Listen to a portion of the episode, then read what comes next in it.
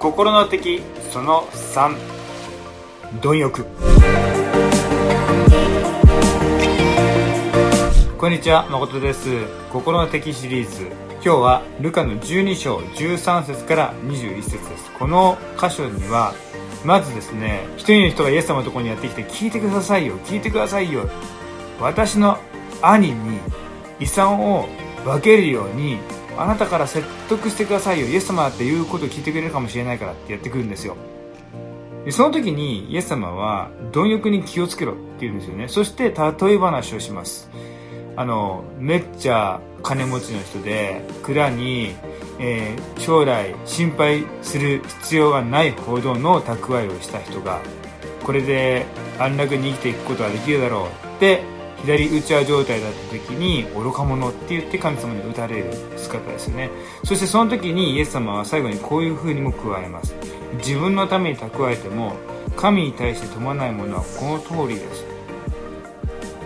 貪欲に気をつけましょう。貪欲っていうものは一番見つけにくい心の敵かもしれません。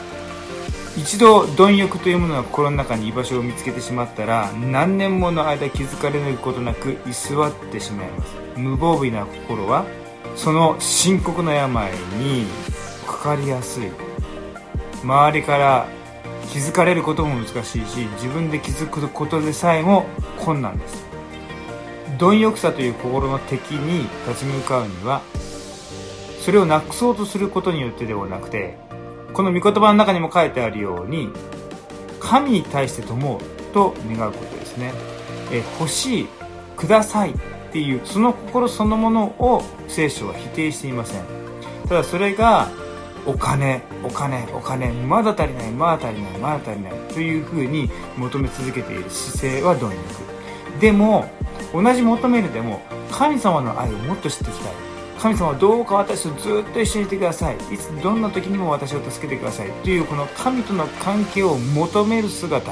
これは神が喜ばれる姿なんですよね。そして、えー、主にある仲間と共に交わりを深めていくその姿、えー、それも神様が喜ばれる姿です。そういうことにですね、まあ、あえて言うならば貪欲でありたいと思います。そうやって神に富もうとすることが心的貪欲を追い出す一番良い方法。いつの間にか自分は足りない足りないあれも欲しいこれも欲しいっていう心でいっぱいになってしまってなんでこんなに祈ってるのに与えてくれないんだっていう神様に対する不平不満になってないでしょうか。もしかしたらそれが貪欲から来てるかもしれないと一度立ち止まってみる必要はあると思います、えー、何よりも神様に向かって飛んでいく。神様との交わりをもっともっと求めていく。その中で満たされるということを体験するお互いでありたいと思いますね。祝福がいっぱいあります。じゃあね。